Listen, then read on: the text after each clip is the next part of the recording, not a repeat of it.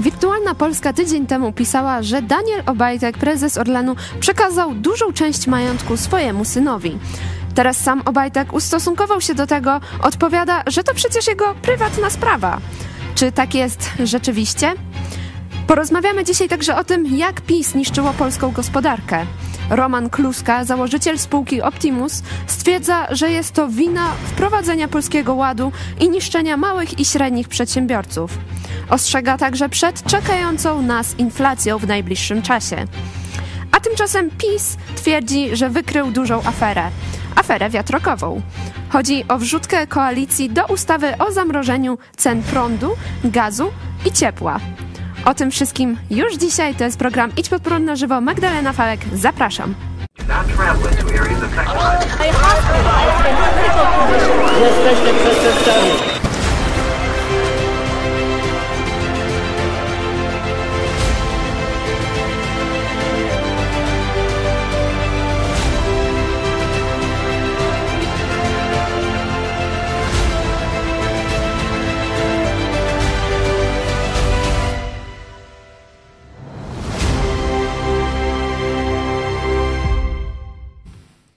Witam Was serdecznie. Dzisiaj jest 1 grudnia, godzina 13.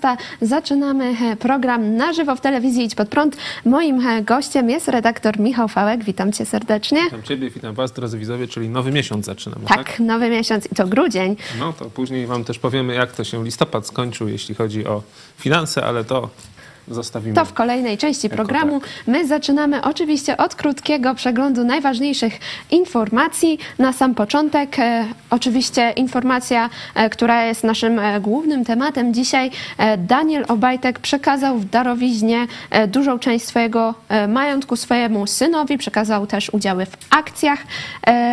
Sprawę wykryła Wirtualna Polska tydzień temu, a teraz Obajtek odpowiada, że to przecież jego prywatna sprawa i że nie powinni się ludzie tak oburzać tym. Czy rzeczywiście to jego prywatna sprawa? Bo myślę, że pan Obajtek uważa, że skoro Orlen jest jego prywatnym folwarkiem, to również i prywatną sprawą jest, co robi z majątkiem, który, którego dorobił się zarządzając Orlenem. Tak? Pan Obajtek, który przecież wcześniej był burmistrzem Pcimia, pozdrawiam mieszkańców Pcimia, poszedł do wielkiej polityki, dorobił się majątku szacowanego na ile milionów? Kilkadziesiąt? No tak jak się policzy wszystkie te jego, ma tam dwa hotele, pałac, ileś tam y, dworków, ileś tam apartamentów. 19 hektarów ziemi. ziemi. Także no, dorobił się dziesiątków milionów złotych, zarządzając państwową spółką. Hmm. Czyli teraz pytanie, czy to jest rzeczywiście coś, co nie powinno interesować opinii publicznej? Jak pan Obajtek takiego gigantycznego majątku się dorobił i dlaczego akurat teraz po przegranych wyborach chce ten majątek ukryć, albo dokładnie chce przepisać na syna. No bo to, że rodzice y, darują, y, darują swoim dzieciom majątek, to nie jest w tym nic złego, nic nagannego. Ale jeżeli robi to jeden z najpotężniejszych ludzi w państwie, y, można powiedzieć, twarz dobrej zmiany, która obiecywała transparentność, później wam pokażemy, jak właśnie tacy naj, naj, najbardziej ci, ci bulterierzy dobrej zmiany domagają się właśnie tego, tej transparentności, no to nic dziwnego, że to Polaków interesuje. Dlaczego tak jest, że pan Obajtek nagle po przegranych wyborach chce ukryć swój majątek i się go pozbyć? Już mu nie jest potrzebny. Ciekawe.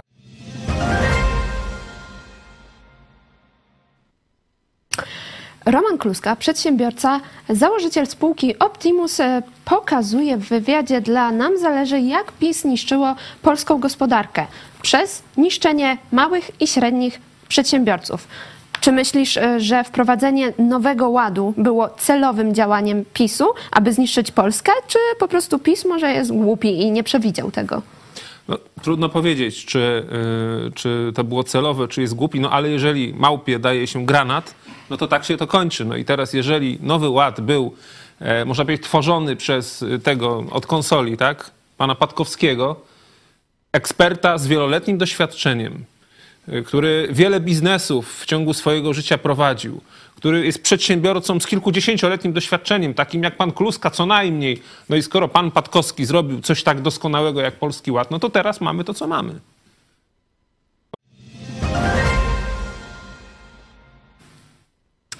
Koalicja przedstawiła projekt e, ustawy o zamrożeniu cen prądu, gazu i ciepła, e, ale PiS znalazł w tym projekcie wrzutkę e, dotyczącą budowy wiatraków.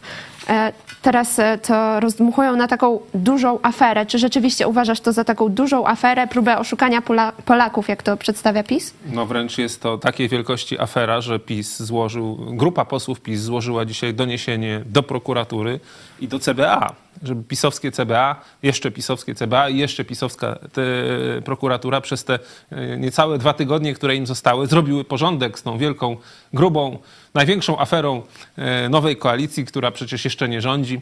E, jest tam, tak jak ja interesowałem się tą sprawą, są tam pewne błędy popełnione przez, e, przez, przez nową koalicję, powiedzmy, e, ale też no jest, są pewne rzeczy, które myślę, że powinny, e, powinny rzeczywiście być poddane pod weryfikację, choćby na przykład te 700 metrów, które w tym momencie jest taka, no można powiedzieć, granica, odległość od stawiania wiatraków do, do, do zabudowań gospodarczych. Jest to odległość w ogóle jakaś absurdalna. Według, według, według mnie nawet no, fachowcy rekomendują, że po prostu PiS zbyt podwyższył te, tę granicę. Ona powinna być na poziomie 500 metrów, 400 metrów. Także to jest coś, co i tak powinno być zmienione.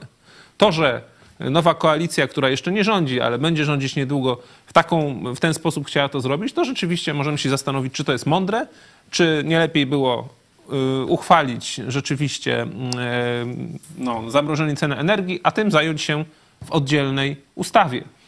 No ale to świadczy, czy powiedzmy to, że zrobiła się z tego afera, świadczy o tym, że y, czeka nas dobry czas, tak myślę, z nowym Sejmem. Bo po pierwsze PiS będzie im patrzył na ręce, po drugie społeczeństwo będzie patrzeć na ręce, bo to nie tylko PiS, y, można powiedzieć, zasłużył się tutaj, ale też i dziennikarze, e, czy, spo, czy, społeczeństwo, czy powiedzmy, można powiedzieć, ci, co na Twitterze y, gdzieś tam działają, e, pewne rzeczy wychwycili, choć też okazuje się, że popełnili przy tym błędy. Także jest to taka trochę y, gównoburza w szklance wody, ale świadczy o tym, że będzie, będzie myślę, dużo lepiej wyglądał, wyglądał proces stanowienia prawa niż to było przez ostatnie 8 lat.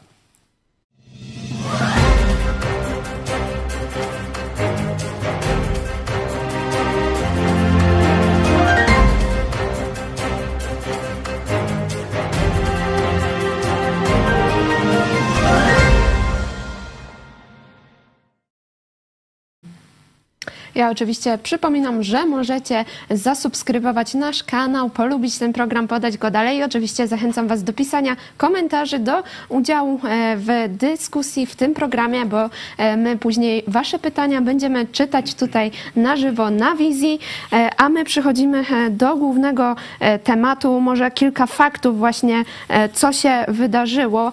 Wirtualna Polska dotarła do tego, że 21 listopada sam samego rana w 19 księgach wieczystych działek właśnie, e, których właścicielem jest Daniel e, Obajtek, e, pojawiły się wzmianki o wpisie właśnie w dziale księgi opisującym status własności danej nieruchomości, czyli że nastąpiły zmiany właściciela. Później teraz właśnie Daniel Obajtek odnosi się do tego artykułu wirtualnej Polski. E, możemy, mogę przeczytać jego tweeta. Redakcja Wirtualna Polska i e, Szymon Jadczak. Mój majątek został wielokrotnie prześwietlony, a to, co komu przekazuję, jest moją prywatną sprawą. Prawo do prywatności jest jednym z podstawowych praw każdego człowieka i dotyczy także osób publicznych. Łamiecie każde standardy, a etyka dziennikarska to pojęcie, które, jak widać po opublikowanym tekście, jest dla Państwa czymś kompletnie nieznanym. Warto je poznać, jeżeli jeśli ktoś mianuje się dziennikarzem, sprawę kieruje na drogę prawną, tutaj już Czyli podejmuje kroki prawne przeciwko... O co będzie oskarżał dziennikarzy? O to, no że właśnie, mu na ręce? To jest zakazane? Nie wiem, ale to nie można pisać o czyimś majątku? no szczególnie osoby publicznej, numer jeden, można powiedzieć, największego biznesmena w Polsce. Przecież Jarosław Kaczyński, naczelnik państwa i premier Morawiecki, no to Obajtka wykreowali na no, guru, można powiedzieć, polskiego biznesu i guru polskiego kapitalizmu. Jest to przecież człowiek, który doprowadził do tego, że Orlen stał się największą firmą w Europie Wschodniej, polskim czempionem. Czyli pan Obajtek jest taką osobą, no można powiedzieć, na Olimpie i w ogóle nie wolno, no nawet krzywo spojrzeć w stronę pana Obajtka, rozumiem, tak? Ale Bo co- nim biego, można powiedzieć, doskonałości zostanie jakoś zbrukany, zszargany, czyli pan Obajtek jest, jest nie wiem, no, nowym bogiem, że nie wolno, nie wolno po prostu no, popatrzeć na co on robi skrytycznie, zapytać się, dlaczego pan Obajtek przepisał ten majątek, czy może coś się z tym wiąże, albo coś chciał ukryć. No przecież to jest takie dosyć dziwne. E, e, dziwne to, co pan Obajtek zrobił, skoro on jest takim miłośnikiem nieruchomości, skoro tak kolekcjonuje, dorobił się przez te kilka lat e, no, bycia u koryta takiego, można powiedzieć, wielkiego spektrum przeróżnych nieruchomości. Co my tam mamy? Możemy przeczytać? Tak, tak, tak, już e, patrzę, patrzę. E, tutaj e, właśnie Wirtualna e, Polska e, jesienią 2021 roku przejrzała ponad 100 ksiąg wieczystych, e, z których wynika, że Obajtek posiada blisko 19 hektarów ziemi, dwa hotele, jeden pałac, jeden apartament, sześć domów, dwa mieszkania i osiem domków letniskowych.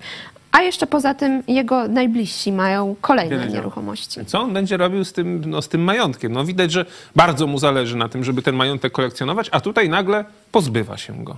I to po przegranych wyborach. Hmm. Mi się od razu kojarzy to z premierem Morawieckim, który dzień przed wyborami, czy dokładnie nie dzień przed wybora- wyborami, tylko dzień w zasadzie przed przejęciem władzy, czy objęciem, e, objęciem e, funkcji premiera 7 lat temu, przepisał cały majątek z kolei na żonę. No właśnie mnie to ciekawi, bo e, Mateusz Morawiecki chyba jakoś nie mówił wtedy o wstępowaniu na drogę prawną z powodu tego, że w opinii publicznej, w mediach zaczęły się pojawiać informacje o tym, że właśnie przepisał swój majątek na żonę. Bo na żonę można, a na syna nie. Jak to z tymi memami jest? Jak tam Możemy, siedzą we dwóch? możemy pokazać e, memy. Internet teraz właśnie dużo się pojawiło memów dotyczących. Obajtek tam mówi Morawieckiemu w jednym memie, że wiesz, słabo żeś przepis, przepisał, bo ja się z synem nie rozwiodę, a z żoną to wie, Ja tam, różnie może wolałem, być. ja tam wolałem na żonę, głupi, z synem się nie rozwiedziesz. Także no mamy taką sytuację, że polityk, bo przecież Obajtek nie jest e, tylko biznesmenem, ale jest też i politykiem. Jest to człowiek, który, e, który już w pewnym momencie no to już zaczął komentować i decyzje rządu. No, on był, myślę, tak szykowany na, no, na nie wiem kogo, no, na może następcę Kaczyńskiego z takimi, można powiedzieć, wpływami, z pieniędzmi, takimi wpływami w biznesie i tak dalej. Przecież Orlen mógł wszystko i może wszystko. Przecież Obajtek, przypomnijmy, rok temu podniósł paliwo, ceny paliwa, mimo iż był obniżony VAT, to paliwo było droższe niż jest teraz, zarobił gigantyczne pieniądze, można powiedzieć, wydrenował pieniądze z polskiej gospodarki, od, od Polaków, od polskich biznesmenów. Cena paliwa była zawyżona o około złotówkę półtora, prawda? Tak, no tak później, nagle jak To później, jak się, tak, czasu. przez długi okres czasu, nagle jak VAT musiał em, wrócić do, em, no, do poziomu e, wyższego, no to okazuje się, że paliwo kosztuje tyle samo, tak? Jeżeli VAT, VAT po prostu na początku roku został podniesiony z 8 do 23%, czyli o 15%, tak skracając, nagle paliwo okazuje się, że nie, nie, nie wzrosła cena paliwa o 15%, była taka sama. Czyli Obajtek wcześniej o te 15% przez długi czas zawyżał cenę paliwa. Ale przecież Zarabiając teraz gigantyczne mieliśmy, pieniądze dla Orlenu, prawda? Słucham. przecież teraz mieliśmy taniej paliwo. Teraz z kolei przed wyborami paliwo było poniżej 6 zł. Cały czas, prawda? E, I to też, można powiedzieć, była decyzja no, Obajtka albo Jarosława Kaczyńskiego, albo ich, ich e, no, razem, można powiedzieć, taką decyzję podjęli.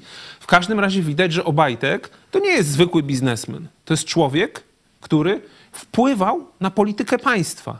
On tak naprawdę miał ogromny wpływ, bo przecież cena benzyny cena oleju napędowego to ma wpływ na koszty transportu, na koszty prowadzenia działalności, to ma wpływ na inflację, to ma wpływ na zyskowność polskich firm, na ich konkurencyjność Właśnie i tak to ma dalej. wpływ Także- też na mniejsze polskie Ależ stacje. oczywiście, to będziemy, Będziemy o tym jeszcze też o mówić, tym tak? mówić później. Także pan Obajtek to taki, można powiedzieć, wiecie, no hegemon, można powiedzieć, e, polskiej gospodarki, człowiek mający ogromny wpływ na polską gospodarkę. To nie jest byle ktoś, to nie jest jakiś tam zwykły śmiertelnik i tak dalej. A jeszcze i nagle można ten powiedzieć- Mhm. człowiek cały swój majątek, czy część swojego majątku przepisuje na swojego syna tuż po przegranych wyborach. Choć PiS mówi, że wygrali wybory.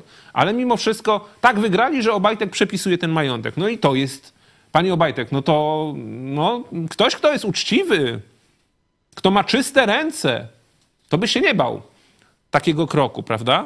Ktoś, kto ma czyste ręce. Możemy zobaczyć na przykład posła Kowalskiego, takiego właśnie bulteriera PiSu, jak on o panu myśli, panie Obajtek. Bezwzględnie popieram wasz projekt ustawy. Czyste ręce. Ja czekam, aż ten projekt trafi do Sejmu, zgłoszę takie poprawki, tak wyprostujemy kwestie dotyczące transparentności i się okaże, kto darował swoim dzieciom majątek po to, żeby ukryć, kto zarabiał miliony złotych w Brukseli i rozdzielał potem e, majątek. Dokładnie wyspowiadacie się ze wszystkiego. Czy Koniecznie na na przyszłym, Mateusz? na przyszłym posiedzeniu zgłoście projekt Czyste Ręce. Mateusz? Zgłoście projekt Czyste Ręce. Czekam na to. Czy ta My osoba ma na imię pokażemy czyste Janusz intencje. Kowal- Pan Kowalski powiedział, po co się daruje majątek dzieciom. Jak tam padło? Kto darował majątek dzieciom, żeby wszystko ukryć? Ukryć. No to pani Obajtek to może też na drogę prawną do tego, do pana Kowalskiego, nie? Że tutaj oskarża pana, no ja tak rozumiem, słowa pana Kowalskiego, które nie były wypowiedziane miesiąc czy dwa miesiące temu chyba, nie? Albo pół roku temu. Nie wiem, kiedy były wypowiedziane, ale idealnie pasują do tej sytuacji. Pan Kowalski oskarża pana, pani Obajtek, że pan chce ukryć ten majątek. Tutaj, jak mówiłeś e, o wpływie e, właśnie Daniela Obajtka na e, polską politykę, to można też powiedzieć o tym, że teraz Interia dotarła do pisma właśnie prezesa Orlenu skierowanego do prezydenta Rzeczpospolitej Polskiej, w którym ostrzega go właśnie przed tą ustawą dotyczącą zamrożenia cen właśnie energii. E, ostrzega, że to może e, wpłynąć, e, zagrozić bezpieczeństwu energetycznemu Polski, ponieważ według projektu ustawy to Orlen będzie musiał wpłacić do budżetu około 15 miliardów złotych jako składkę na zamrożenie cen energii. Także Na co zareagowały akcje Orlenu, cała giełda i tak dalej. O tym już mówiliśmy z tego, co, co wiem, ale e, to, czy jest mądre wpisywanie do ustawy, mm, no, takie można powiedzieć, opodatkowanie jednej konkretnej firmy, to jest oddzielny temat, bo ja tutaj mam jakieś tam wątpliwości. Natomiast myślę, że jeżeli by udowodnić, że Orlen stosował praktyki monopolistyczne, tak? Czyli po prostu korzystał ze swojej e, pozycji dominującej, z tego, że de facto e, jest monopol Orlenu. Jeżeli by udowodnić, że Orlen stosował takie praktyki, na przykład właśnie rok temu, e, pompując e, zysk firmy właśnie o kilkanaście miliardów złotych kosztem Pol- Polaków, kosztem gospodarki i tak dalej, kosztem przeróżnych firm, no to wtedy można by to wyegzekwować, ale to nie poprzez wpisanie do ustawy, tylko powinien moim zdaniem Urząd Ochrony Konkurencji Konsumenta zająć się tym, sprawdzić to, zbadać i powiedzieć tak, Orlen tutaj łamał prawo, korzy- wykorzystywał swoją sytuację czy swoją pozycję monopolisty, dajemy mu karę, możemy dać karę do 10% rocznego obrotu, to akurat będzie tam kilkanaście albo i więcej miliardów. I wtedy by to było, e, uważam, no, sprawiedliwie zrobione. Tak? Natomiast rzeczywiście wpisanie, wpisanie w ten sposób do ustawy no, powoduje też, mm, e, to jest moim zdaniem błąd e, no, tej, tej nowej, nowej władzy, która, która się nam szykuje, ponieważ to rzeczywiście podważa zaufanie do polskiego rynku, do, do tej władzy, jeżeli ona będzie sobie ustawą na przykład jakąś firmę karać. Przecież Orlen to nie jest firma w 100% będąca własnością Skarbu Państwa. Tam są również inni inwestorzy. To jest firma notowana na giełdzie.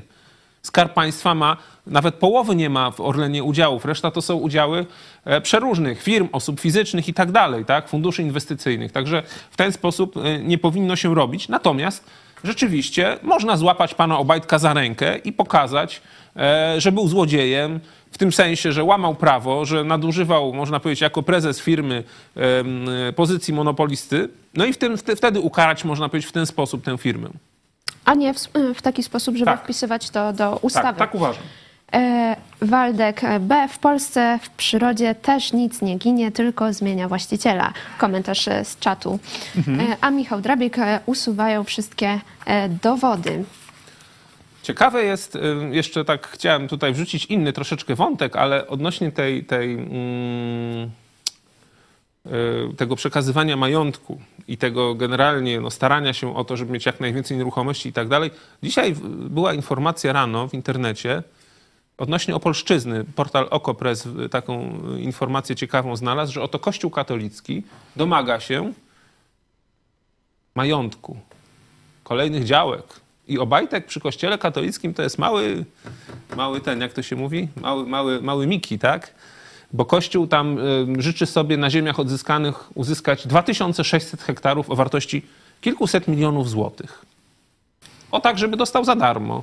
I też się powołuje na jakąś tam ustawę, gdzie, gdzie samorządy mają możliwość dać im te działki za darmo. To może być niezła afera. Warto by I może to podchwycić. nie chcą, nie chcą się zatrzymać na tych e, 2600, ale chcą jeszcze więcej. Mhm. Także e, to będziemy na pewno śledzić. Na pewno jeszcze tutaj może być ciekawa afera, bo okazuje się, że Obajtek to, to miał mały, mały apetyt w porównaniu e, z episkopatem i z biskupami katolickimi, ale myślę, że wrócimy do gospodarki, tak? Tak, teraz e, przechodzimy do kolejnego tematu. Będziemy rozmawiać właśnie o małych i średnich przedsiębiorcach.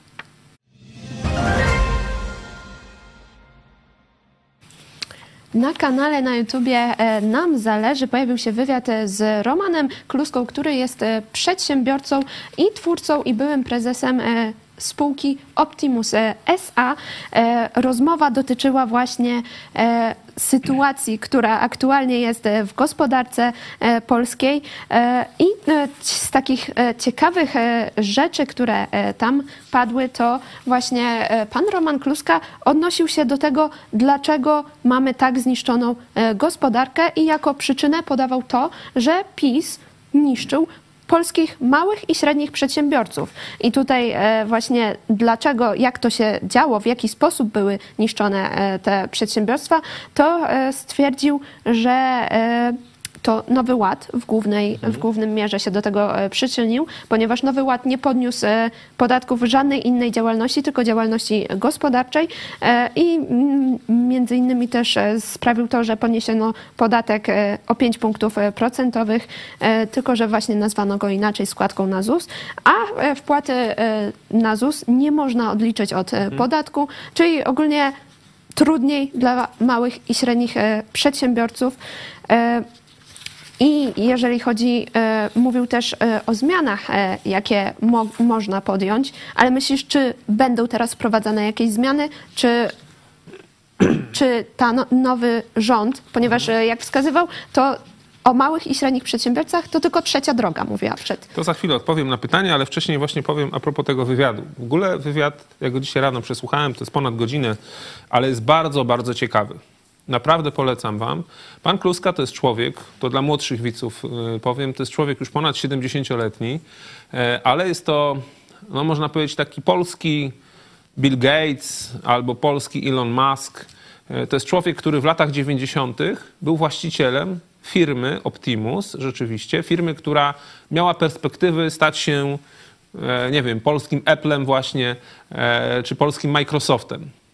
Ale została ta firma zniszczona przez polityków i przez urzędników, którzy w pewnym momencie zażądali, żeby po prostu no, zaczął płacić łapówki pan Kluska. E, natomiast on się na to nie zgodził i ta firma została zniszczona. To pokazuje, czym się różni Polska od Stanów Zjednoczonych. Że w Polsce firma, która miała potencjał stać się właśnie takim, można powiedzieć, prywatnym Orlenem, bo być może dzisiaj Optimus, jeżeli wtedy by nie został zniszczony czy zahamowany, to dzisiaj to on by rządził w, w, w branży IT, jeśli nie na świecie, to przynajmniej w Europie. Zostało to zniszczone przez, no można powiedzieć, mafię urzędniczo-polityczną. No i pan Kluska e, zaczął, można powiedzieć, od zera. Tam go zniszczyli praktycznie też jego życie i tak dalej. E, zaczął od zera biznes serowy. Teraz ma e, hodowlę owiec e, i można powiedzieć, produkuje sery owcze, e, znaczy z mleka owczego, również z mleka krowiego. Mówił w tym wywiadzie, że współpracuje z jednym hodowcą bydła i tylko od niego bierze bierze mleko, także to już jest teraz, wiecie, dużo mniejszy biznes. Mówi, że biznes, on nie ma, można powiedzieć, e, możliwości rozwojowych, ponieważ no, hodowlę mają ograniczoną, no i tyle, ile te owce dają mleka, tyle mogą przerobić, więcej nie dadzą rady. Także nawet jak się wejdzie na stronę internetową, ja sobie sprawdziłem, z serami, to wielu serów nie ma, bo po prostu zostały wyprodukowane, wykupione, no i niestety, no. Także to jest taki ciekawy biznes na małą skalę, ale rzeczywiście niszowy. To tak, można powiedzieć, pokazanie historii pana Kluski. Natomiast wywiad jest bardzo ciekawy, bo pan Kluska, e, pan Roman Kluska mówi o początkach, można powiedzieć, kapitalizmu w Polsce. O tym, jak to było, kiedy e, kiedy właśnie była ta tak zwana transformacja ustrojowa, kiedy właśnie dano ludziom możliwość pracy. Jeszcze co było wcześniej, mówi właśnie o tym czasie, kiedy w sklepie był tylko ocet na półkach. No ty tego nie pamiętasz oczywiście, może też wielu z was nie pamięta.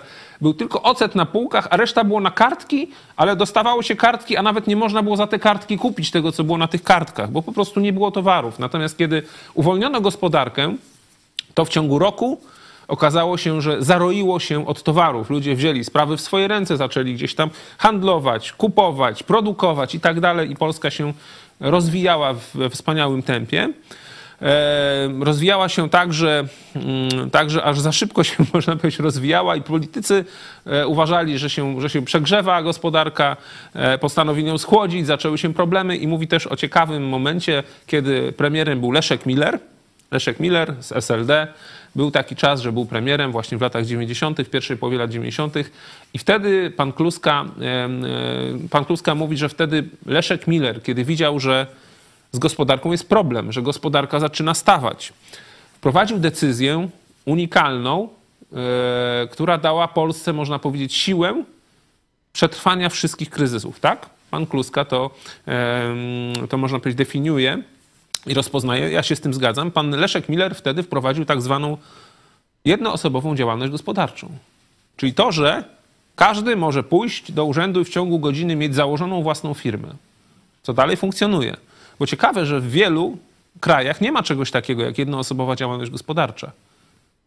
Są spółki, i wtedy w Polsce były spółki, są e, no, spółki różnego rodzaju i tak dalej, natomiast jednoosobowa działalność gospodarcza jest czymś, co po, pozwoliło Polsce przetrwać. Pan Kluska to w ten sposób znaczy, no, definiuje, czy, e, czy pokazuje, że Kiedyś, jak były spółki, jeszcze zanim nie było działalności, działalności gospodarczej jednoosobowej, no to jak nie wyszedł biznes, no to plajtował, można powiedzieć. No i jak jest spółka splajtowała, no to można powiedzieć majątek nie do odzyskania, czyli można powiedzieć ci, którym nie wyszedł biznes, nie wyszedł biznes, karmili się całym społeczeństwem, ponieważ to całe społeczeństwo płaciło za, ten, za tę plajtę. Natomiast jednoosobowa działalność gospodarcza charakteryzuje się tym, że człowiek odpowiada całym swoim majątkiem. I w tym momencie, żeby nie splajtować i żeby nie stracić całego swojego majątku, to często właśnie ci ludzie, można powiedzieć, gryźli ziemię, ale no robili wszystko, żeby przetrwać. Zatrudniali właśnie rodziny, zatrudniali, no gdzieś tam pracowali długi czas i tak dalej. I to właśnie wyzwoliło tę przedsiębiorczość Polaków, to dało też sukces i to pozwoliło Polsce przez te różne no, trudne momenty w gospodarce światowej zawirowania przetrwać, bo rzeczywiście Polska jest krajem, który odniósł wielki sukces. Jeżeli się popatrzy na statystykę wzrostu PKB, wzrostu zamożności, to Polska nie ma się czego, e, czego można powiedzieć, wstydzić. Tak? No ale no, gdzieś tam są te problemy. No i teraz, dlaczego teraz są problemy? I dlaczego pan Kluska ostrzega i przestrzega przed najbliższą przyszłością, bo też warto powiedzieć, że, e, że ten wywiad zaczyna się od przypomnienia poprzedniego wywiadu, nam zależy z panem Kluskim, który, Kluską, który był dwa lata temu i który był tuż przed wzrostem inflacji. I pan Kluska wtedy ostrzegał, grozi nam wielka inflacja. I rzeczywiście się nie pomylił. Teraz, no też, teraz... teraz też ostrzega, bo mówi, że e, gdyby nie działania przedwyborcze rządu, to byłoby gorzej z inflacją, tak. ale też mówi o tym, że to chwilowo tylko powstrzymało inflację, a tak naprawdę e, to przesuwa problem w czasie. To przesuwa problem w czasie. Nam grozi, to o tym niejednokrotnie też już mówiliśmy w, w tym studio, nam grozi tak zwana stagflacja, czyli można powiedzieć taka mm, systemowa inflacja na niskim poziomie, ale związana z brakiem wzrostu gospodarczego, czyli to jest coś, co tak jakby zżera cały czas, można powiedzieć, majątek, nie? I to jest, jeżeli Polska wpadnie właśnie w stagflację, no to, to trudno z niej wyjść, to, e, to wtedy można powiedzieć, no kraj jest w takim dryfie gospodarczym. Może puśćmy e, na chwilę e, fragment właśnie, w którym tutaj pan Kluska mówi o polskim PKB. PKB się kurczy Mamy rozdmuchane wydatki, a PKB się kurczy. Prawie w trzecim kwartale mamy tam minimalny plus, ale generalnie jak dotąd cały rok 23 jest na minusie. I proszę Państwa, to jest dramat. Mamy zaciągnięte kredyty, mamy rozdmuchane potrzeby, zarówno społeczne, jak i ze względów obronnościowych, rozpoczęte projekty infrastrukturalne, a PKB się nam kurczy. Tak właśnie tutaj pan Kluska opisuje polski, polską aktualną Na dziś, sytuację tak. w gospodarce. Nie, nie, nie, nie, nie, no, nie, nie opisuje tego w różowych kolorach i za to już jest odpowiedzialny rząd Prawa i Sprawiedliwości. Pokazuje też pan Kluska, że można powiedzieć problemem ostatnich czasu, ostatniego, ostatnich lat jest właśnie nowy ład. Jest to, co wprowadził Morawiecki, bo to uderza właśnie w te jednoosobowe działalności gospodarcze, generalnie w małe firmy. Bo pan Kluska pokazuje, że rzeczywiście to jest tak, że to te małe firmy, one są siłą napędową gospodarki. Bo to tam są ludzie, którym zależy, którzy mają pomysł, którzy właśnie mają inicjatywę, którzy chcą odnieść sukces. Właśnie na tym opiera się siła gospodarka, jeżeli jest dużo małych firm, bo wtedy jest między nimi konkurencja. I państwo nie powinno im przeszkadzać, państwo nie powinno ich niszczyć, bo sam pan Kluska też w tym wywiadzie mówił, że są pewne branże, na przykład właśnie mówił o jednej właśnie ze swoich firm poprzednich, która gdzieś tam funkcjonuje w takim otoczeniu, że państwo wykosiło konkurencję i zostały tylko dwie firmy w tej branży. I co zrobiły zarządy tych firm? Dogadali się ze Porozumiały się sobą, ze sobą. porozumiały się, stworzyli taki oligopol, to się nazywa, i w tym momencie tylko muszą podnosić ceny i po prostu czesać kasę, nie? Jeśli nie ma konkurencji, no to wtedy można powiedzieć, gospodarka zamiera, społeczeństwo traci, bo tylko się bogacą, można powiedzieć, koncerny czy korporacje, tak? Natomiast właśnie powinno być jak najwięcej małych firm i, i dla nich powinny być ułatwienia. Bardzo mi się podoba to, co powiedział, bo pan, pan Kluska też podaje rozwiązanie. Właśnie może e, Zobaczmy, możemy jakie to jest rozwiązanie. to rozwiązanie pokazać. Czyli Przykład Wielkiej Brytanii. Dla mnie wzorem jest Wielka Brytania, zanim wyszła z Unii Europejskiej. Podaję teraz wzorzec dla Polski. Wchodzi ustawa i ma preambułę, która mówi tak. Jeżeli Twoja firma za poprzedni rok nie przekroczyła sprzedaży tylu i tylu milionów funtów, to ta ustawa Cię nie dotyczy. Jeżeli za poprzedni rok Twoja firma zmieściła się w przedziale od tylu do tylu milionów funtów sprzedaży, to masz do wyboru albo zapłacić ryczałt od wielkości sprzedaży i dalej Cię ta ustawa nie obowiązuje, albo możesz ją realizować. I wreszcie dla dużych firm, dla korporacji masz tą ustawę przestrzegać bezwzględnie, bo inaczej my wkroczymy jako państwo. Proszę Państwa, duża firma powoduje ogromny wpływ na gospodarkę i gdyby tam było dziadostwo, skutki dla gospodarki, dla społeczeństwa, dla środowiska są katastrofalne. I dlatego duża firma musi być w reżimie e, biurokratycznym. Natomiast mała firma, która startuje, jeżeli jej nie zdejmiemy tego reżimu biurokratycznego, który ja tu pokazałem, to jest absurdem, jest utopią. Ta firma po prostu nie ma szans z dużymi.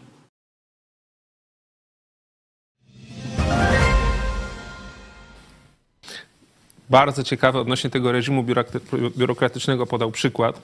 E, Pan Kluska, nie będziemy wam tutaj wszystkiego e, puszczać. No naprawdę zachęcam, obejście ten wywiad. Zobaczycie, no otwiera oczy.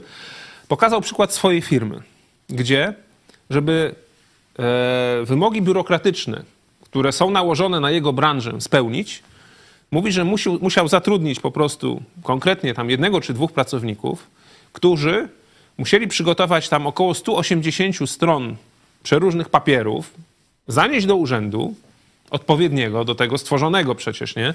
Nie do byle jakiego urzędu, czyli jest tam specjalny urząd z siedzibą i tak dalej, z dyrektorem. Ci urzędnicy musieli zweryfikować te 180 stron papieru A4, który, który oni w ramach sprawozdawczości jakiejś tam i tak dalej wymaganej prawem sporządzili, spłodzili i ci urzędnicy później wydali trzy decyzje dla firmy pana Kluska. Otóż w pierwszej decyzji w związku z tym, co tam jest i tak dalej, powinni za, firma pana Kluska powinna zapłacić, uwaga, 6 złotych w drugiej decyzji powinna zapłacić 4 zł, a w trzeciej powinna zapłacić 30 zł. Czyli zobaczcie, pracownik albo dwóch pracowało ileś tam czasu, ileś tam godzin, 10 albo wiecie, więcej, no żeby zrobić ta, taką liczbę papierów, a w tym czasie nie robili na produkcji. Trzeba było im zapłacić za to, tak? Czyli można powiedzieć, to kosztowało przynajmniej kilka, jeśli nie kilkanaście tysięcy złotych firmę pana Kluski, tak? Później zanieśli ten, można powiedzieć, wytwór wymogu, no, no tak jakby, żeby zadość uczynić temu ważnemu prawu, temu, tym wymogom takim istotnym dla funkcjonowania tego zakładu w, no, w otoczeniu biznesowym, zanieśli do tego ważnego urzędu, który został stworzony, do tych arcyważnych urzędników, którzy przecież też nie za darmo sprawdzili to, co im przynieśli ci pracownicy, tylko też to kosztowało, prawda, bo i urząd kosztuje, i praca urzędników kosztuje, to też kosztowało wiele tysięcy złotych. W związku z czym, no zgodnie z prawem i tak dalej, zostały tam, yy, zostało te kilkadziesiąt złotych ściągnięte z tej firmy. Zobaczcie, jakie to jest marnowanie czasu i pieniędzy. I właśnie o tym mówi pan Kluska, że małe firmy, które mają obrót do iluś tam milionów złotych, w ogóle nie powinny interes, no, mieć problemu z jakimkolwiek sprawozdawczością, ustawami i tak dalej. To powinno dotyczyć tylko dużych firm.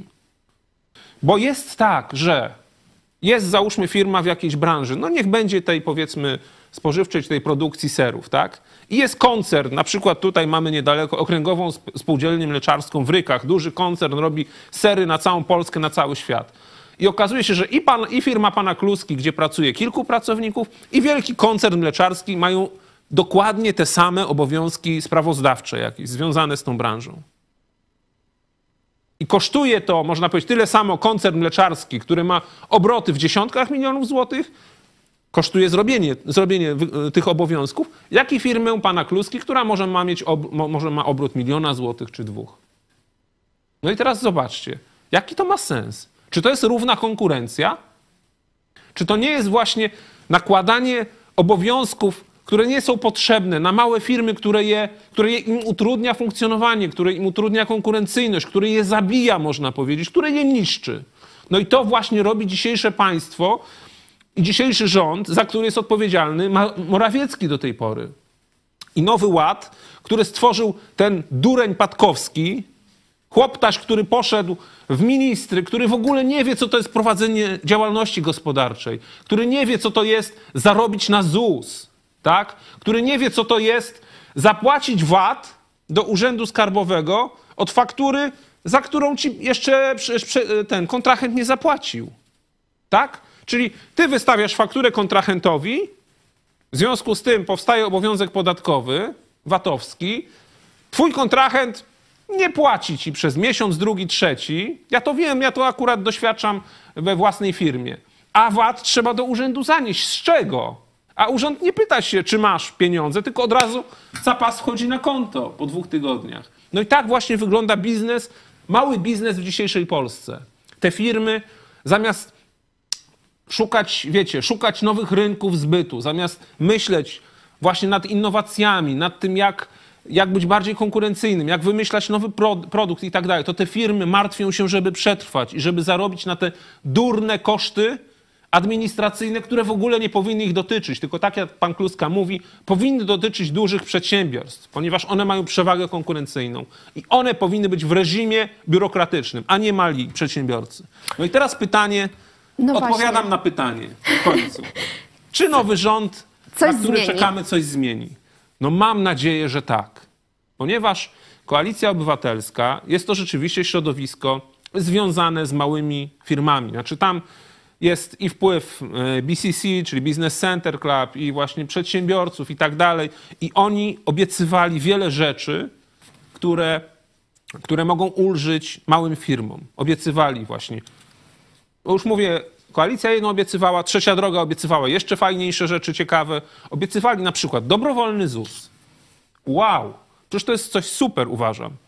No jak mnie, wiecie, jak, jak, jak ja muszę za, zarobić 2000 miesięcznie na ZUS, prowadząc działalność gospodarczą, a moja firma ledwo zarabia to i ja tak ZUS zaniosę, z którego być może będę miał za 30 lat coś, emeryturę, ale w tym momencie przez to, że 2000 od pracownika za e, ZUS-u zaniosłem do ZUS-u, nie mam pieniędzy na bieżące funkcjonowanie firmy i być może ta firma się nie rozwinie albo zdechnie, no to jaki to ma sens, prawda? Powinna być dobrowolność. Jak firma jest prosperująca, ma dużą zyskowność, duży dochód, to niech chce ktoś płaci ZUS jak chce, ale nie przymuszajmy go, tak? To jest jedna rzecz, która miała być.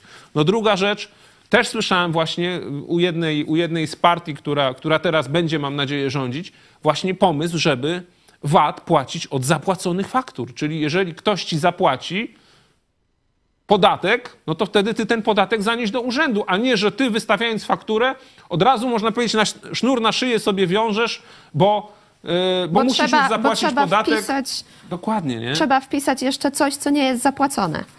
Tak, tak, tak. Chodzi o to, że ty wystawia, wystawiasz fakturę kontrahentowi, a on na przykład, nie wiem, no, wystawia kolejnemu kontrahentowi, e, no i on jeszcze zanim dostanie pieniądze, pieniądze, no to nie jest ci w stanie zapłacić na przykład, bo nie masz czego, a ty już musisz A podatek to już zapłacić. musi być e, wpisane w rozliczenie. Dokładnie, także to też jest coś, co można powiedzieć niszczy em, cash flow małych firm, niszczy, można powiedzieć, ich, ich, ich, ich możliwość przetrwania, szczególnie w czasie kryzysu. Także wiele rzeczy tutaj można poprawić. To dałem dwa drobne przykłady. Dobrowolny ZUS i VAT od zapłaconych faktur tylko, tak? Na co, no, także tutaj jest wielkie pole do popisu i mam nadzieję, że ten nowy rząd weźmie się za właśnie ułatwienie życia i funkcjonowania małym firmom, bo poprzedni rząd zniszczył małe firmy. Zniszczył. Kaczyński, Morawiecki są mordercami polskiej przedsiębiorczości. To są zbrodniarze, którzy zabili polską przedsiębiorczość i zniszczyli pełno małych firm. Pełno małych firm. Jak się zobaczy liczbę małych firm, małych, średnich przedsiębiorstw, właśnie tych jednoosobowych działalności gospodarczych, to można zobaczyć, ile zostało zamkniętych właśnie w ostatnim czasie, kiedy wprowadzili nowy ład. I to wszystko tłumaczy. E, Teraz e, myślę, że możemy przejść do kolejnego e, tematu. Porozmawiamy o właśnie aferze wiatrakowej.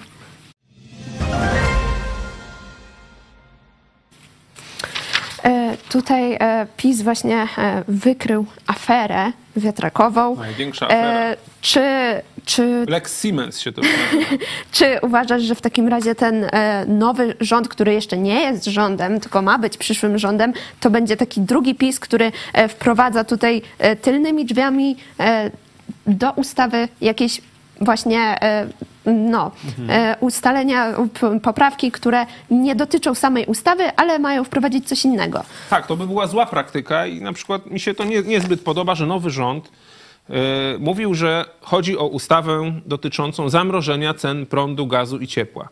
Tak? Czyli jest na ten temat ustawa. A w tym momencie do tej ustawy dopisuje się zmiany dotyczące budowy e, no, warunków budowy farm wiatrowych w Polsce. Owszem, zmiany dotyczące budowy, warunków budowy farm wiatrowych w Polsce są konieczne, ponieważ i to PiS zniszczył. No jak wszystko, no PiS to są, wiecie, odwrotni Midasi, czego się nie dotkną, to zmieniali to w G, nie?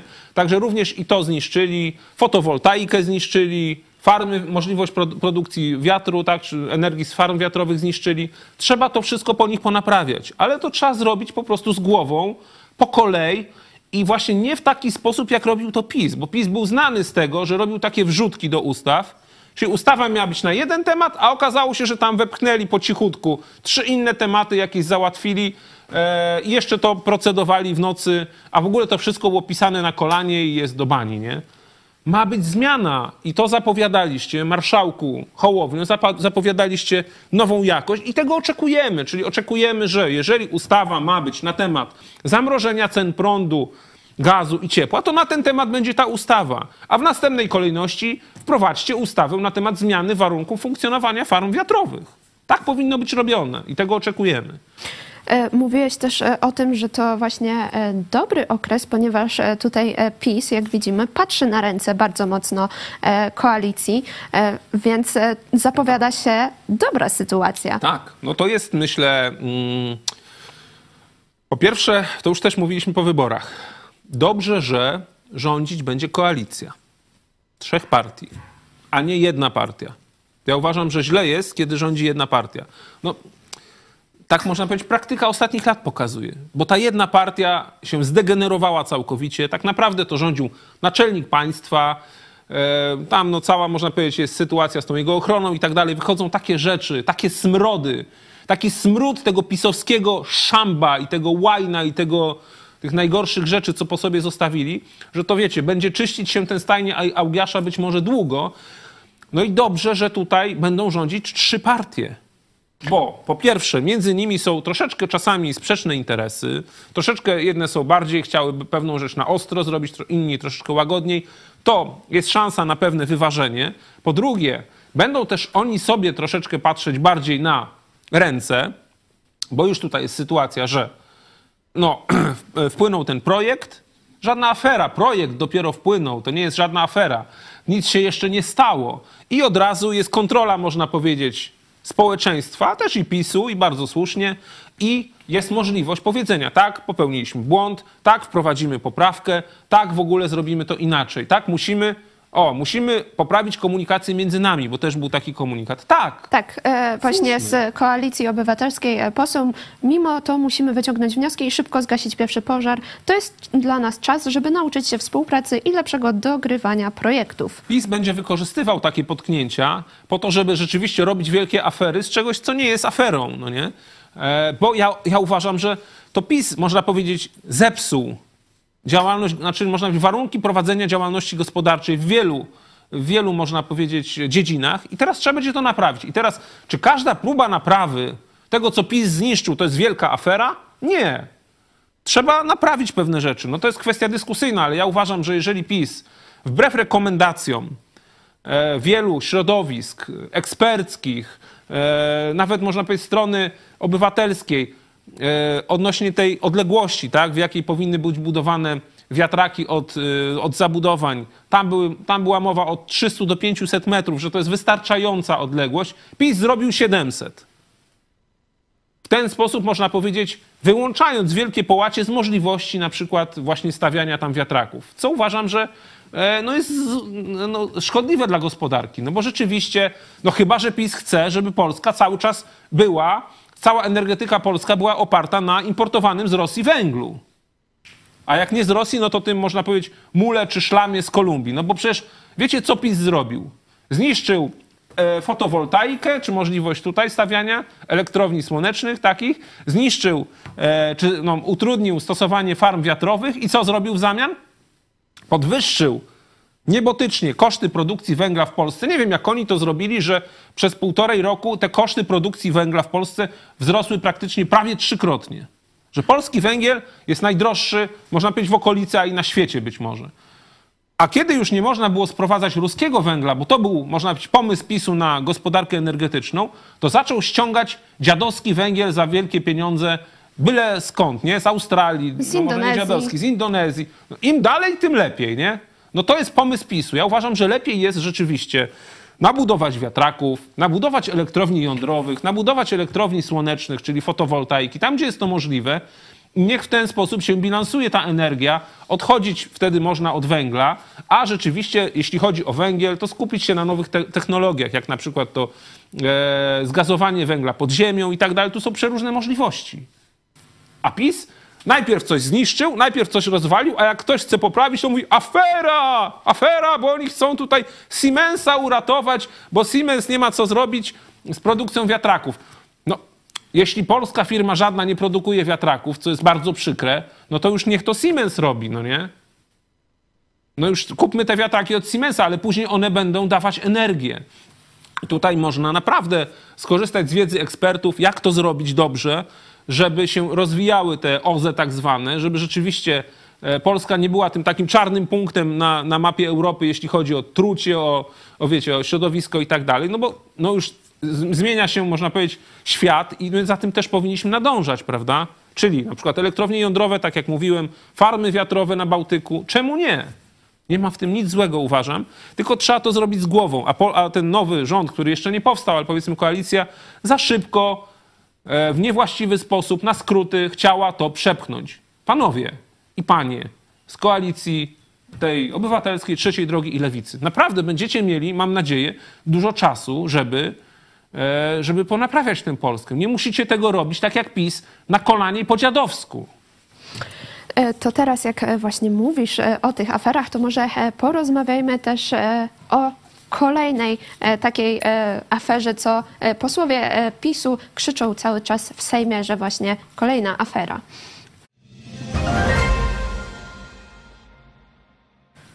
Chodzi oczywiście o Komisję do Spraw e, Rosyjskich Wpływów, bo tutaj e, w Sejmie to e, gdy opozy no, opozycja, aktualnie teraz jeszcze opozycja, ale gdy koalicja tych partii chciała, chce zlikwidować właśnie tą Komisję do Spraw Rosyjskich Wpływów, to oczywiście posłowie PiSu podnieśli ogromny krzyk, że to jest afera, że chcą zlikwidować coś, co właśnie pokazuje prawdę na temat e, Donalda Tuska, e, ale może tak e, z drugiej strony, bo teraz właśnie ukazał się wywiad w Onecie z profesorem Dudkiem, w którym on mówi, że ten raport e, ze, z Komisji Cząstkowy do spraw e, tak, e, rosyjskich e, wpływów jest już na e, biurkach wszystkich e, służb specjalnych na świecie, które interesują się naszym krajem i e, służby mogą sobie sprawdzić, czy da się z, dowiedzieć się z tego e, czegoś e, nowego o Polsce, czyli kolejna taka rzecz, którą e,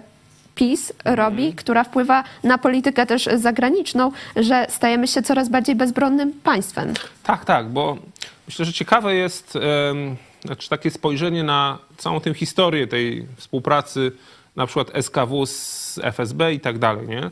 W jakich to było ramach czasowych i w jakim otoczeniu. To jest trochę podobne jak z tym, co PiS zrobił przed wyborami, że upublicznił trochę e, część tylko planów obronnych, atakując koalicję obywatelską, że chce oddać Polskę aż do Wisły, nie?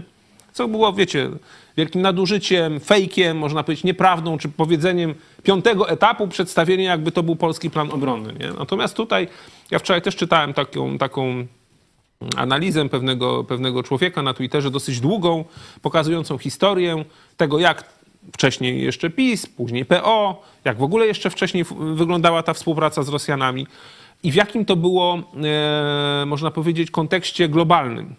Bo ten czas, kiedy, e, kiedy, mm, kiedy, kiedy rządził Tusk jeszcze na początku, jeszcze wcześniej, prawda, do którego teraz PiS ma tam wielkie pretensje, to był czas z kolei, kiedy e, rządził w Stanach Zjednoczonych prezydent Obama, który zaproponował czy forsował reset z Rosją, który, kiedy generalnie Amerykanie i Europejczycy e, chcieli resetu z Rosją, czyli rok 2010-2011 e, i chcieli, myśleli, że można się z Putinem dogadać. No i teraz tak, jesteśmy w NATO, mamy sojuszników, przed którymi odpowiadamy, którzy tak naprawdę mają duży wpływ na to, jak Polska funkcjonuje, co się dzieje. Oni nam mówią, e, rozmrażamy stosunki z Rosjanami, no a my powiemy wtedy, że mamy was, nie, my będziemy z Rosjanami cały czas tamten. To było w tym kontekście. Jakieś takie formy współpracy i to było w kontekście wojny z terroryzmem, bo to było, wiecie, kiedy Amerykanie byli w Iraku i polski kontynent wojskowy też był w Iraku i to było również w tym czasie, kiedy w Iraku i w Afganistanie, przepraszam, kiedy był tam duży kontyngent polski e, i można powiedzieć dla dobra polskich żołnierzy pewne formy współpracy z Rosją, która akurat miała tam ścieżki wydeptane, były potrzebne. No i wtedy była, była, była, były te formy pewne współpracy podjęte. No i teraz robi się z Tuska zdrajcę, że on wtedy z Rosjanami pewne formy współpracy miał. No ale PiS jakoś się od tego nie odżegnywał później.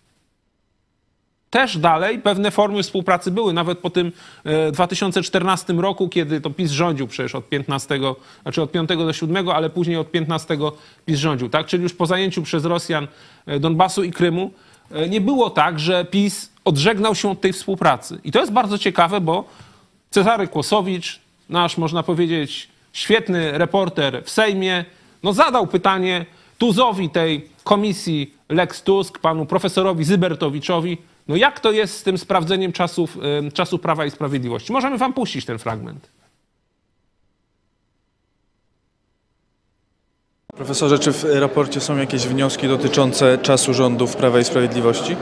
Nie. Nie, nie zdążyliście, czy... No, jak pan przeczyta raport, to zobaczy, co jest jego przedmiotem. Gdybyśmy pracowali długo, musielibyśmy także przyjrzeć się błędom w działaniu polityków Prawa i Sprawiedliwości. Czyli takie błędy istnieją. Też e, możemy e, przypomnieć, że przecież Jarosław e, Kaczyński spotykał się z Wasinem, przywódcę, także to, to są kontakty PiSu Sam profesor z Zybertowicz Rosją. mówi, że trzeba by się przyjrzeć, musielibyśmy się przyjrzeć błędom PiSu, jeżeli byśmy mieli więcej czasu. No, czasu zabrakło, ale może będą kolejni eksperci powołani w miejsce tych ekspertów mieli czas, żeby się przyjrzeć tym błędom i nagle okaże się, że to nie tylko pan Tusk powinien mieć rekomendacje, żeby nie, w ogóle nie mieć stanowisk, których jest no, związanych z bezpieczeństwem Polski, tylko nagle okaże się, że i Kamiński, i Kaczyński, i Ziobro, i Morawiecki, a może i Duda, to są ludzie, którzy nie powinni w ogóle piastować żadnych stanowisk związanych z bezpieczeństwem Polski. Bo, No ale- też, bo też mają ręce umoczone we współpracy z ruskimi. No bo jednak taki, taka, taki był to czas, że był to nasz sąsiad, że pewne formy współpracy cały czas między, między wywiadami są. Nawet teraz, kiedy trwa wojna, to wywiad amerykański utrzymuje pewne kanały komunikacji z wywiadem rosyjskim. No choćby I po to, żeby zapobiec na przykład, że jakaś małpa naciśnie na czerwony guzik w Kremlu, tak? Czyli te formy komunikacji nawet szczątkowe się utrzymuje. I czy to znaczy, że tam są zdrajcy w Stanach Zjednoczonych? Że chcą zapewnić sobie jakiś wpływ na, na Rosjan, żeby na przykład nie przyszło tam komuś do głowy rozpo, rozpętać Armagedonu, tak jak, tak jak ten Cezary Trotyl Armagedon Gmys chce zrobić, no. Ale e, z drugiej strony, e, bo tutaj e, też właśnie były przecież pokazywane i w Sejmie te zdjęcia Tuska e, z Putinem na molo i e, cała, no, cała ta, e, tutaj też cały ten raport. Jednak Tusk ma rekomendację, żeby nie pełnić tych funkcji, więc w takim razie, jak on już ma te rekomendacje, to czy nie powinniśmy się tego posłuchać? To są rekomendacje eh, na podstawie szopki politycznej, bo przecież cała ta afera Lex Tusk została tak napisana po to, żeby Tuskowi właśnie uniemożliwić czy start w wyborach wcześniej, czy w ogóle zajęcie, no pełnienie funkcji premiera, tak? I zobaczcie, że e, co to jest za raport? To jest raport cząstkowy. Czy komisja ta Lex Tusk w ogóle przesłuchała jakichś świadków? Przesłuchała jakichś świadków? Odpowiem, nie przesłuchała świadków. Czy, czy to, można powiedzieć, czy po, przeprowadziła pełną tak jakby procedurę rzetelną dojścia do prawdy, tak? No właśnie choćby z przesłuchaniem świadków. Nie. Wyjęli trochę, e, trochę tych dokumentów z jakiegoś okresu czasu i na podstawie tych kilku dokumentów już pod tezę, którą mieli, bo przecież oni szli tam z tezą do, e, do tej komisji, przedstawili taki raport, zanim ich zdążono wywalić, tak? No i w tym momencie wszystko mogliby w tym raporcie powiedzieć, bo to jest, wiecie, no ni- nikt im nie jest w stanie no, zabronić czegoś takiego, tak? Ale nie jest to rzetelna praca badawcza, tak uważam. Przeprowadzona zgodnie z jakimiś tam standardami, procedurami i tak dalej. I tak jak mówię, jeżeli, by, jeżeli chcieć by e, stosować taką metodologię i mieć takie podejście, to inni badacze, którzy będą mieli swoją tezę i będą z innej opcji politycznej, na przykład właśnie z tej, która będzie rządzić, w bardzo szybkim, krótkim terminie czasu, bo również niecałe trzy miesiące, spokojnie mogliby na podstawie innych dokumentów pokazać, że tak jak Tusk nie może pełnić takich funkcji, tak samo nie może takich funkcji pełnić Kaczyński, Morawiecki, Ziobro, Czarnek, kto tam jeszcze, Kamiński, a może nawet i Duda powinien być zdjęty z urzędu. Bo przecież kto jak nie Duda tuż przed wojną w Pekinie pojechał się tam obściskać nie tylko z Xi Jinpingiem, ale i z Putinem. No to może jednak bądźmy konsekwentni, panie Cęckiewicz, panie Zybertowicz, i może pokażmy, że może i prezydent Duda jest człowiekiem rosyjskich służb w Polsce. Ja nie wiem, ja nie wiem, ja tylko pytam. Artur e, G. pisze na czacie, nie można ich krytykować za ujawnienie części planów obrony, bo przecież mogli ujawnić całość. No tak. Tylko, że ujawnili to tylko po to, żeby dokopać opozycji ówczesnej, wyrywając je z kontekstu i tak dalej. Także wiem, że to jest, e, jest, to jest dowcip e, i ironia, zgadzam się. E, tutaj przy okazji możemy powiedzieć, e, jak już e, rozmawiamy właśnie o liderach e, polskiej polityki, e, najnowszy e, sondaż e, e, zaufania do osób publicznych. Na czele e, jest e, Szymon e, Hołownia, e, za nim Rafał Trzaskowski, później Donald e, Tusk, a na samym dole się uplasował e, Zbigniew e, Zero, Ziobro. Ziobro. Na pozycji zero jest Zbigniew Ziobro.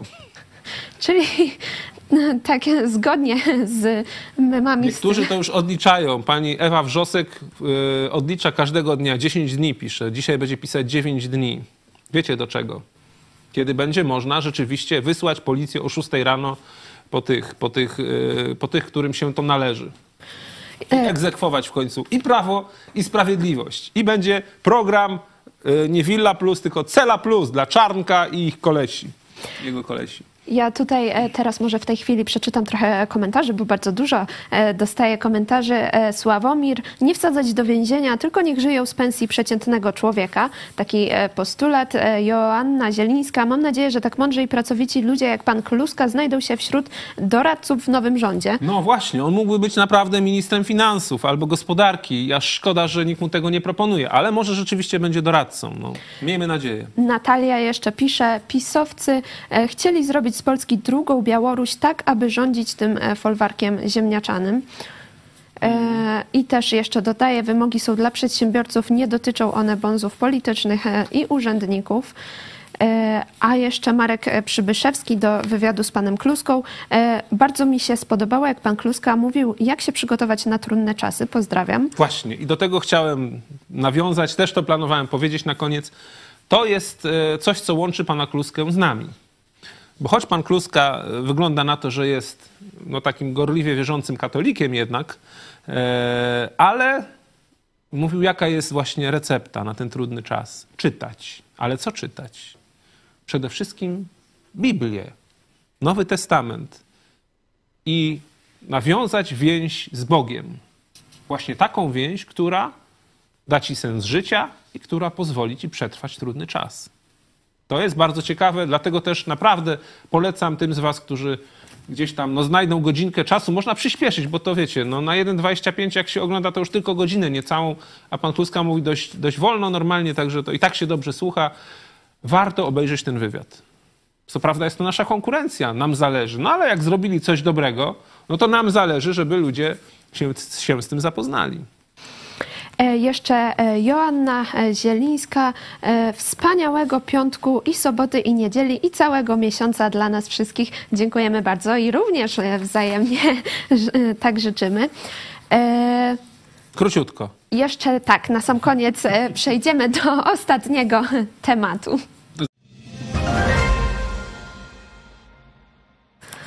Jest tak dużo y, ciekawych rzeczy dzieje się w Polsce po, po zmianie, znaczy po wyborach, jeszcze nie po zmianie władzy, bo dalej się PiS trzyma y, i uzurpuje sobie, no, żeby jak najdłużej być przy władzy, że w ogóle nie ma czasu na to, żeby się zająć, co tam w świecie, nie? co Tak. w Ukrainie. A, a ty właśnie e, bardzo siedzisz e, w tematach e, ukraińskich, interesujesz się tym, więc jeszcze na sam koniec e, krótko zapytam, e, bo tutaj e, dochodzą informacje, że na linii Rosja-Chiny coś jakoś nie tak jest i że być może będą powstrzymywane e, dostawy broni. Jakbyś mógł e, skomentować, Generalnie, odnieść wiecie, się. no, sytuacja jest taka, że na, y, na froncie jest teraz ciężko Ukraińcom, bo tak, Europa mniej przesyła, Amerykanie praktycznie przestali przysyłać y, amunicji przede wszystkim, natomiast Rosjanie dostali milion pocisków artyleryjskich z Korei Północnej. Co prawda słabej jakości, one tam czasami potrafią wybuchnąć w lufie i tak dalej, ale mimo wszystko to jest milion. Zobaczcie, Unia Europejska obiecała rok temu, że da Ukrainie milion pocisków, dała jakieś 300 tysięcy i mówi, że no nie jesteśmy w stanie zrealizować naszej obietnicy. Nie? To wstyd, nie? To wstyd. Tutaj Ukraina walczy, można powiedzieć, o siebie, ale też o to, żeby Rosja nie poszła dalej i nie zaatakowała Europy, a Unia Europejska i Stany Zjednoczone nagle okazuje się, że są, nie wiem, no, niezainteresowani zwycięstwem Ukrainy. Na to wygląda. To, jest, to już za, zaciera się, zaczyna się ocierać o zdradę niestety, o zdradę sojuszników.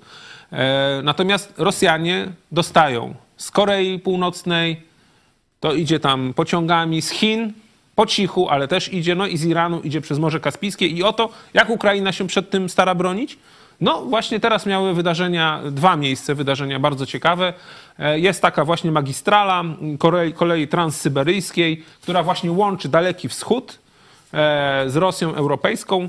I to jest w zasadzie jedyna taka droga y, do transportu, no, dużego transportu, który się no, przez kole, koleją właśnie e, prowadzi, czyli amunicji i tak dalej. No i e, Ukraińcy, bo to mówi się, że wywiad ukraiński to zrobił, dokonali ataku sabotażu, czy można powiedzieć dywersyjnego, wysadzili pociąg w tunelu, jednym z tunelów tej BAM tak zwanej, czyli Bajkalsko-Amurskiej Amurskiej Magistrali, wysadzili jeden z pociągów, a dzisiaj na terenie Buriacji kolejny atak, znowu wysadzenie kolejnego pociągu, zniszczenie torów. Także jest szansa, że można powiedzieć, ta logistyka z Dalekiego Wschodu będzie zatrzymana. No i to jest duży cios dla Rosji, bardzo duży cios. Natomiast jeśli chodzi o samą sytuację na froncie, Ukraińcy starają się tam na Hersoniu iść do przodu, Rosjanie starają się koło Awdijiwki iść do przodu, czyli w Doniecku. Natomiast Rosjanie ponoszą gigantyczne straty. Listopad jest miesiącem dziennych strat, dziennych strat rosyjskich na poziomie ponad 930 osób każdego dnia. To jest największe, najwięcej od początku wojny. Czyli dobrze jest No. na froncie. Trzeba wytrzymać, trzeba wytrzymać. Kolejną zimę trzeba wytrzymać. Zobaczymy, co będzie w następnym roku. My w takim razie e, już przechodzimy do ogłoszeń na koniec programu. E, może na samym początku bym Cię prosiła, żebyś powiedział właśnie e, o wsparciu, bo zakończył się poprzedni miesiąc, więc jakbyś mógł powiedzieć. No jak- cóż, gitar było 902. Nie było tysiąca, ale dzięki Bogu też nie było ósemki z przodu. Było 902. Jest to mniej niż żeśmy liczyli, mniej około 50. E, O, tutaj mi pokazuje, że 906, bo jeszcze cztery zostały doliczone, które dotarły, e, dotarły praktycznie przed nocą, czyli 906 gitar, ale kwotowo jest ok, bo jest prawie 100 tysięcy wpłat e, na funkcjonowanie telewizji Idź Pod Prąd, około 5 tysięcy, nie mam dokładnych danych, nie zapisałem sobie, na, na pomoc dla Ukrainy i ponad 5 tysięcy na funkcjonowanie uniwersytetu, także tak, takie są kwoty. Bardzo Wam dziękujemy, my gnamy dalej. No, mimo iż część z Was przestała nas wspierać, być może ze względów politycznych, ze względu na nasze poparcie dla nowej koalicji, które, tak jak mówiłem, jest, y, jest spowodowane tym, że jesteśmy przeciwko PiSowi, no to pros, prosimy was, patrzcie, co robimy, oglądajcie nas dalej. Być może zobaczycie, że żeśmy się nie mylili i wrócicie do tego, żeby, żeby nas wspierać, żeby wysyłać te gitary. Także e, dziękujemy za, Wam e, za e, wsparcie. A ja jeszcze przypominam, że w najbliższą niedzielę 3 grudnia o godzinie 18 w klubu kawiarni Pauza w Lublinie będzie wieczór amerykański i możemy taką krótką, krótkie zaproszenie Wam puścić teraz. Słuchajcie, zapraszamy na imprezę. W tej oto klubo kawiarni Pauza przy ulicy Langiewicza. Wieczór amerykański. Odbędzie się już 3 grudnia o godzinie 18. Zachęcamy, żeby śledzić wydarzenie na Facebooku i oczywiście przyjść i przenieść się z nami na chwilę do Ameryki. Chodźcie.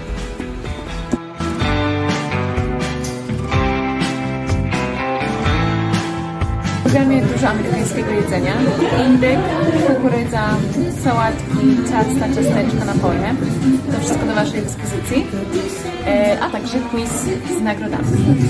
W programie także mini koncert, karaoke amerykańskich piosenek oraz tańce country. Zachęcamy i zapraszamy. Także wszystkich e, z okolic Lublina i nie tylko e, zapraszamy na to e, wydarzenie.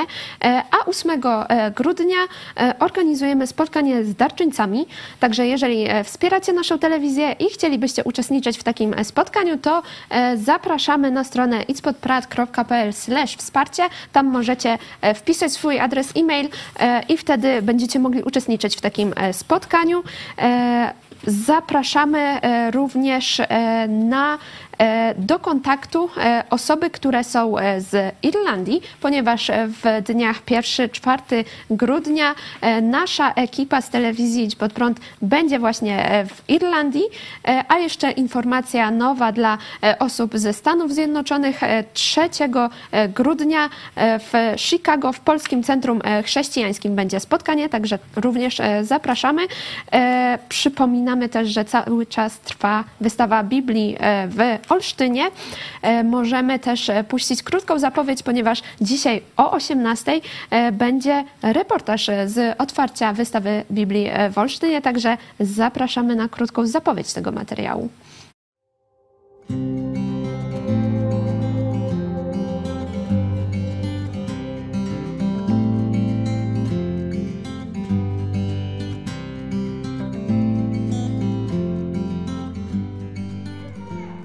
Te 3,5 tysiąca lat tej historii mam opowiedzieć w 35 minut.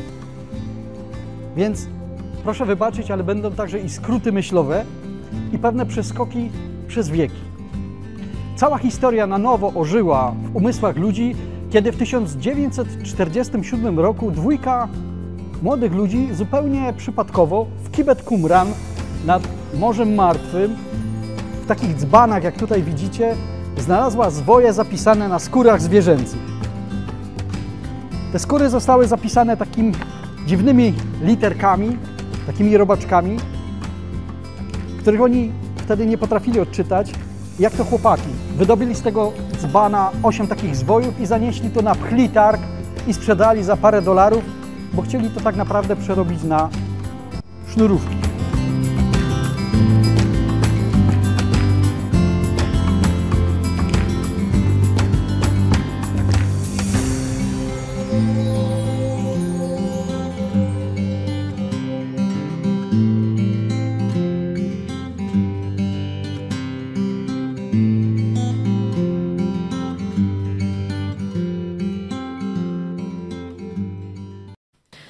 Także ten materiał już o 18, a o 17 e, jak zwykle info idź pod prąd, także zapraszamy.